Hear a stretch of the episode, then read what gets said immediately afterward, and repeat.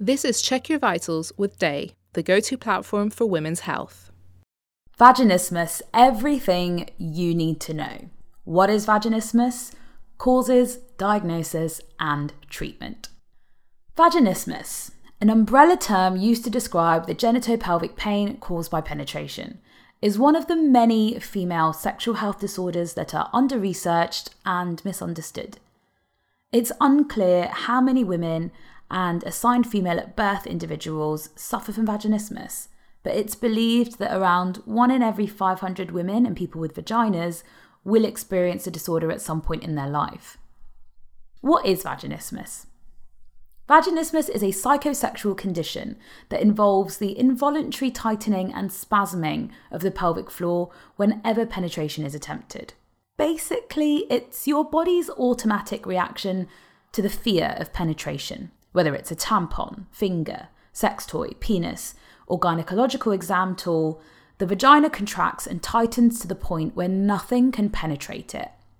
Vaginismus is also accompanied by physical pain, and people with vaginismus describe the pain as ranging from a slight discomfort to a stabbing or burning sensation in their vulva and vagina. At the Sextivist twenty-two says, "It's like a boiling hot knife is stabbing you across your pelvic floor, and anything trying to get inside you has the potential to tear you in half." Vaginismus can be primary or secondary. Primary vaginismus is when the condition is present from a young age, before you even start having sex. People with primary vaginismus may realise they have it when they try to insert tampon for the first time or during their first gynecological checkup. Secondary vaginismus, on the other hand, is when a traumatic experience triggers the condition to appear later in life. Secondary vaginismus can appear at any stage in life and may stem from a specific event or trauma such as an acute infection, childbirth, relationship issues, or sexual assault. The disorder is often linked to trauma, anxiety, depression, and P T S D. Vaginismus is a very complex condition and has a huge impact on a person's quality of life. Intercourse becomes painful, if not impossible, which is made even worse by society's obsession with penetrative sex. But that's a conversation for another day. It can also cause a huge amount of emotional distress, impacting someone's mental health as well as their physical health. I felt like quite a late developer compared to my peers. I became anxious at the thought of sex, says Liz Beardsell, thirty-eight. I thought it would be awkward navigating my way through how to have sex. I didn't expect to experience any pain. Liz started experiencing vaginismus at twenty and says that whenever her and her boyfriend would try to have penetrative sex, her body would tense up and she would start feeling sharp stabbing pains. I didn't realise my body was reacting to a medical condition. I just thought I was nervous. It was two years later when I was talking to a friend about my problem that she suggested I may be suffering from vaginismus. Liz walks through her eleven-year journey with vaginismus in an episode of her podcast titled, Why Is My Vagina Stressed? Diagnosis for vaginismus. The stigma around vaginismus and the little reliable medical research means not only do we not know how many people suffer from this condition, but of those who do, diagnosis can be an uphill battle. Vaginismus is a psychosomatic condition, and although there are symptoms when penetration is attempted, the body and genitals appear unaffected, says Doctor Kate Moyle, psychosexual therapist and host of the Sexual Wellness Sessions podcast. The challenge is because the muscular tension in the pelvic floor is a normal part of functioning. However, the muscles are going beyond their normal way of working and are more tense in certain situations, preventing comfortable penetration. Doctor Moyle explains that education on vaginismus is often excluded from the curriculum for medical professionals, making it that much harder to diagnose. But also, many women suffering with the condition feel unsure of how to describe their experiences and symptoms, which can also get in the way of diagnosis. My diagnosis was a long time coming, says Anna, twenty-seven. I was an adult, post-uni, and it was maybe my fifth time going to the doctors about it. I always requested a female doctor to talk to.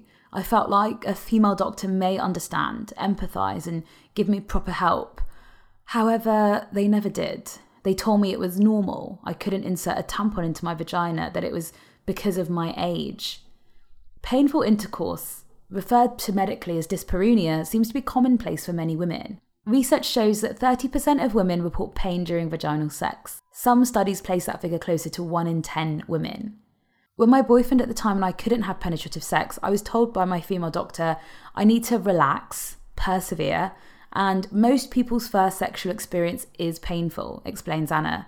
I felt this is how everyone else felt. Maybe women or people with vaginas were not meant to enjoy sex. I was gaslighted, and the shame that came from that is indescribable. Our culture has normalised female pain and sidelined female pleasure to the point where vaginismus sufferers think their pain is just a byproduct of having a vagina. The first time I went to a G P about the pain I was experiencing, she suggested I was sleeping with the wrong people and got told a lot of the time young men don't really know what they're doing, explains at the Sextivist, who has primary vaginismus. Though I know the G P said this with good intentions, I still felt like I hadn't been heard. I kept going back and most of the time got told I had an S T I, went to get tested, came back with a negative test and was told I should try getting tested again. Thankfully, two G Ps did take my pain seriously. I ended up having an ultrasound done just to check that the pain I felt during sex wasn't linked to another issue like endometriosis, which wasn't the case. After this, I was finally referred to a psychosexual therapist. The whole process took about a year. How do you treat vaginismus? Although vaginismus is curable, societal stigma and lack of research means it can be very hard to find a treatment that works for each individual, as it's a unique experience rather than a one-size-fits-all scenario. Vaginismus is a psychosomatic, meaning treatment is not as straightforward as that for a thrush or perhaps a cyst. It's most often time-consuming and multidisciplinary. Doctor Moyle recommends a treatment that focuses on both the physical and psychological and emotional components of the condition, such as psychosexual therapy. Women's Health Physio is also an excellent resource, as are websites like the Vaginismus Network, which have advice from experts and women who are and have experienced this condition. Both mind and body play a big part in vaginismus, and so it's important to tackle both sides of the condition, she says. Aside from a form of therapy or counselling, treatment for vaginismus often involves drug treatments, including antidepressants and anxiolytics, and physical treatments like pelvic floor physio or vaginal dilators, which gradually stretch the vagina to get used to penetration, like the ones Lily from Sex Education used. Sometimes Botox is also used to relax the vaginal muscles and reduce painful spasms. That being said, there isn't concrete evidence that one method is necessarily better than another. So it can be a while before you find a treatment that works for you. Another shortcoming is that cuts to services tackling sexual dysfunction in the U K means vaginismus sufferers are left without help. So many women I meet who have this condition struggle with the feelings of isolation that come with a condition like this, says Doctor Moyle. It's also possible for women with this condition to have successful and happy relationships. A sex life is not all about intercourse and penetration. There are so many other ways to connect, experience pleasure, and have fun sexual experiences. People with vaginas have a right to an enjoyable, satisfying sex life.